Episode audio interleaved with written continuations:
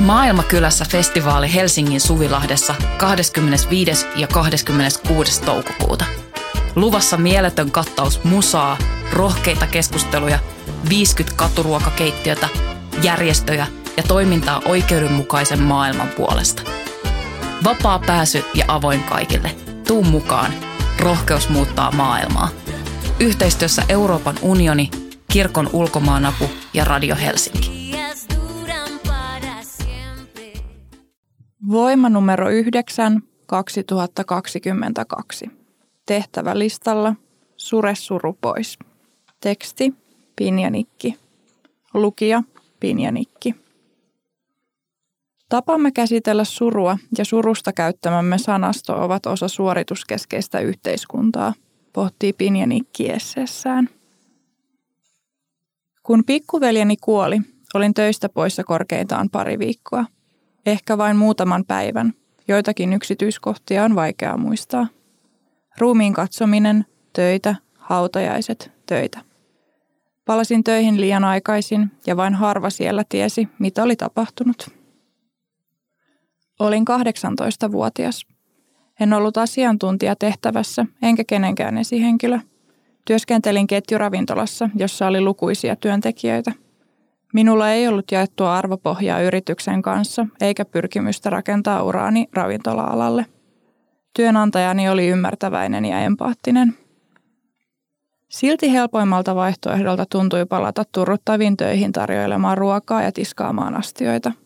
Mitä tahansa muuta kuin peukaloiden pyörittelyä kotona. Halusin tuntea oloni hyödylliseksi, enkä missään nimessä halunnut aiheuttaa ylimääräistä vaivaa sillä, että työlistat jouduttaisiin tekemään uusiksi minun takiani. Tämä kertoo taipumuksistani kriisitilanteessa, mutta vielä enemmän se kertoo yhteiskunnastamme – Surua väistelevä yhteiskunta. Suoritus- ja yksilökeskeinen yhteiskunta ei ole suotuisa paikka surra tai pysähtyä tunteiden äärelle. Ihmisen tehtävä on tehdä työtä ja rakentaa työn avulla kuvaa itsestään. On saman tekevää, miltä töissä ollessa tuntuu vai tuntuuko miltään, kunhan tunteet eivät näy työpaikalla tai vaikuta työn laatuun. Jos tunteita ei pysähdy tunnustelemaan liikaa, jaksaa huomennakin tehdä töitä – voi olla työnantajalle pelottavaa, että työpaikalla haahuilee ihminen, jonka elämän prioriteetit on kertaheitolla menneet uusiksi. Kovien tulospaineiden työpaikoilla suru onkin uhka pääomalle. Pahimmillaan suru voi aiheuttaa keskittymisvaikeuksia ja huonontaa muistia. Jos surun jää roikkumaan liian pitkäksi aikaa, mitä se tekee taloudelle, urakehitykselle tai muille tärkeille asioille? Voiko ääneen lausuttu suru olla tarttuvaa ja levitä myös kollegoihin? Tai entä, jos Sureva on ymmärtänyt, että me kaikki elämme vain kerran ja hän pistää elämänsä remonttiin, työpaikan vaihdosta aloittain? Mitä jos hän asettaa rajoja tai pyytää myönnytyksiä?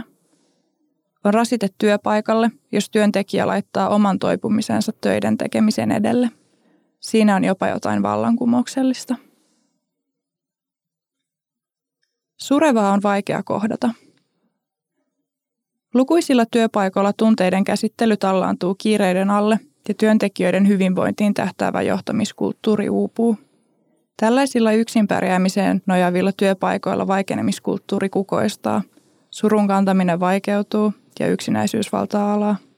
Jo pelkästään tunnettyön tunnistaminen ja arvostaminen työpaikoilla helpottaisi surevan asemaa niin inhimillisestä kuin työsuojelullisestakin näkökulmasta – Loppupeleissä valtaosa varmasti ymmärtää, että läheisen kuolema aiheuttaa vähintään lyhyen työvapaan tarpeen järkyttyneen mielen ja käytännön järjestelyiden takia, vaikka tapahtuneesta ei kehittyisikään varsinaista masennusta. Monelle voi kuitenkin tulla yllätyksenä, että suru ei ole syy sairauslomalle. Se ei ole sairaus eikä sellaisenaan sairausdiagnoosi, jonka perusteella lääkäri määrää sairausloman. Surun takia töistä pois jäävä neuvottelee poissaolon työnantajansa kanssa – tai saa tautiluokitus ICD-10 mukaisen diagnoosin. Vaikka työnantaja olisikin joustava, ilman sopivaa sairauslomatodistusta työntekijä ei ole oikeutettu Kelan sairauspäivärahaan, jota Kela maksaa omavastuuajan jälkeen. Käpy Lapsikuolemaperheet ry kampanjoi sen puolesta, että työntekijällä olisi mahdollisuus saada menetyksen jälkeinen suruvapaa ilman masennusdiagnoosia. Terveystiedoissa oleva diagnoosi voi näyttäytyä huonossa valossa ja vaikeuttaa asiointia esimerkiksi viranomaisten ja terveydenhuollon ammattilaisten kanssa tulevaisuudessa. Masennusdiagnoosi voi vaikuttaa jopa vakuutuksen tai lainan saamiseen. Suru ei ole projekti. Kutsumme menetyksen käsittelyä surutyöksi – Koko elämän uusiksi pyyhkäisevä suru ei kuitenkaan ole läpipuristettava projekti, eikä määrätyssä aikaraamissa suoritettava kokoelmatehtäviä. Siitä ei jäädä vuosilomalle, pyhänpäivien välipäiville eikä eläkkeelle. Esimerkiksi hautajaisissa on monia kulttuurisidonnaisia rituaaleja, mutta minulle on silti epäselvää, mitä muuta surutyöläisen työnkuvaan kuuluu. Samaan aikaan on loogista, että käytämme työelämän termistöä tunneelämästä puhuessa. Työelämän sanaston ja lainalaisuuksien ulottaminen muillekin elämän osa-alueille on tälle yhteiskunnalle ominaista. Ihmissuhteet, urheilu ja muut mielenkiinnon kohteet ovat suorittamista, joten miksei surukin olisi. Lisäksi kuolemansurun yhteydessä esiin nousevat aika ajoin surun viisi vaihetta, jotka psykiatri Elisabeth Kubler-Ross esitteli teoksessaan On Death and Dying – 1969. Kubler-Ross tarkoitti kirjassaan kuolemansairaan henkilön omaa prosessia, mutta nämä vaiheet, kieltäminen, viha, kaupankäynti, masennus, hyväksyminen, ovat vallanneet tilaa myös ikävöimään jääneen ihmisen surun kuvauksessa. Kubler-Rossin mallia on kuvailtu väärin ymmärretyksi ja kritisoitu esimerkiksi sen empiirisen tutkimuksen vähyyden takia – Suhteemme kuolemaan on myös kulttuurisidonnaista, joten henkilökohtaisten ominaisuuksiemme lisäksi askeleemme surunpolulla voivat olla kovin vaihtelevia keskenään. Kun muotoilemme suuren surun eri vaiheita sisältäväksi projektiksi, tulemmeko me samalla pakottaaneeksi sen muotoon, jossa se on helppo pyyhkiä maton alle mahdollisimman nopeasti. Sitten arki voi jatkua aivan kuten ennenkin. Tietenkin monisureva toivoo arjen palaavan ennalleen, vaikka paluuta ei enää olisi – on lohdullista ajatella, että jossain vaiheessa suru on ohi. Samaan aikaan on kovin lohduton ajatus, että suremisen pitäisi seurata tiettyä kaavaa. Mitä, jos suru ei kuljekaan odotetussa järjestyksessä? Minäkin yritin pitkään seurata oman suruni kulkua. Missähän vaiheessa nyt ollaan menossa? Jos viime vuonna olin neljännessä vaiheessa, nyt on pakko olla hyväksyminen vuorossa. Enää en pidä kirjaa. Julkinen ja jaettu suru.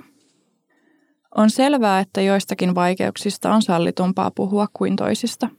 Omasta jaksamisesta opettanut loppuun palaminen, voitettu syysmasennus tai sopivan etäisyyden päässä olevat nuoruuden villit vuodet ovat menestystarinoita, jotka toistuvat urallaan edenneiden ihmisten LinkedIn-julkaisuissa mielenterveyden teemapäivinä – Harva sen sijaan voi kertoa työhaastattelussa saatikka työelämän somealustalla sairastavansa skitsofreniaa tai päihdeongelmaa.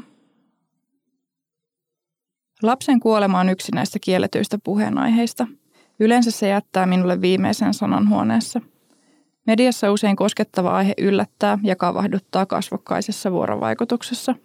Pitääkö lohduttaa, ottaa osaa vai antaa tilaa – Lapsen kuolemaa ei sivuuteta arkisessa kommunikaatiossa samalla tavalla kuin vanhemman ihmisen kuolemaa, mutta samaan aikaan se kierretään hyvin paljon kauempaa.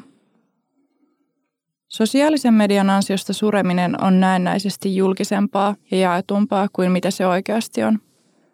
Olen saanut paljon voimaa muiden jakamista kokemuksista, mutta samaan aikaan sosiaalisen median tempaukset voivat myös etänyttää meitä toisistamme ja kuolemasta entisestään – Usein on helpompaa postata someen sadoille puolitutuille ja vastaanottaa sydänemojeita kuin kertoa asiasta läheisille kasvotusten.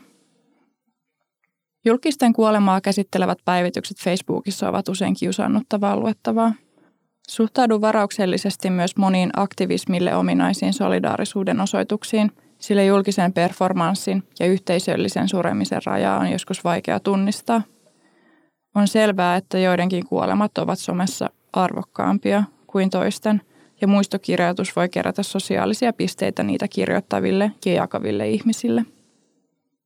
Tästä huolimatta ajattelen, että suremisen muuttaminen yksityisestä kollektiivisemmaksi on ainoa tie kohti parempaa suremiskulttuuria. Ensimmäinen askel kohti tällaista maailmaa on yksilökeskeisten rakenteiden kyseenalaistaminen ja moneen perustavanlaatuiseen kysymykseen vastaaminen. Mitä hoiva on ja kuinka voimme hoivata toinen toistamme paremmin. Mitä suru on, mikä toisen surussa pelottaa. Mitä tämä pelko kertoo suhteestani omaan suruuni. Mitä tästä voimme jakaa ja kantaa yhdessä. Surun lopputon läsnäolo. Minä suren päivittäin, mutta on jo pitkään ollut aikoja, jolloin olen huomaamattani siirtänyt ajatukset suremisesta muualle. Nykyisin on pitkiä kausia, jolloin veljeni kuolema ja etenkin se, mitä se on minulle ja meille tehnyt, ei ole päiväni ensimmäinen eikä viimeinen ajatus tai pelko. Nykyisin minussa on jo tilaa muillekin suruille. Yritän ottaa ne avosylin vastaan – ole varma suru loputtamasta läsnäolosta, vai sen olomuoto ja aiheuttaja vaihtelevat. Suru ja kuolema ovat jotain niin perustavanlaatuista, juurtunutta ja kehoissamme hengittävää. Minä istun sen kanssa ja tunnustelen sitä.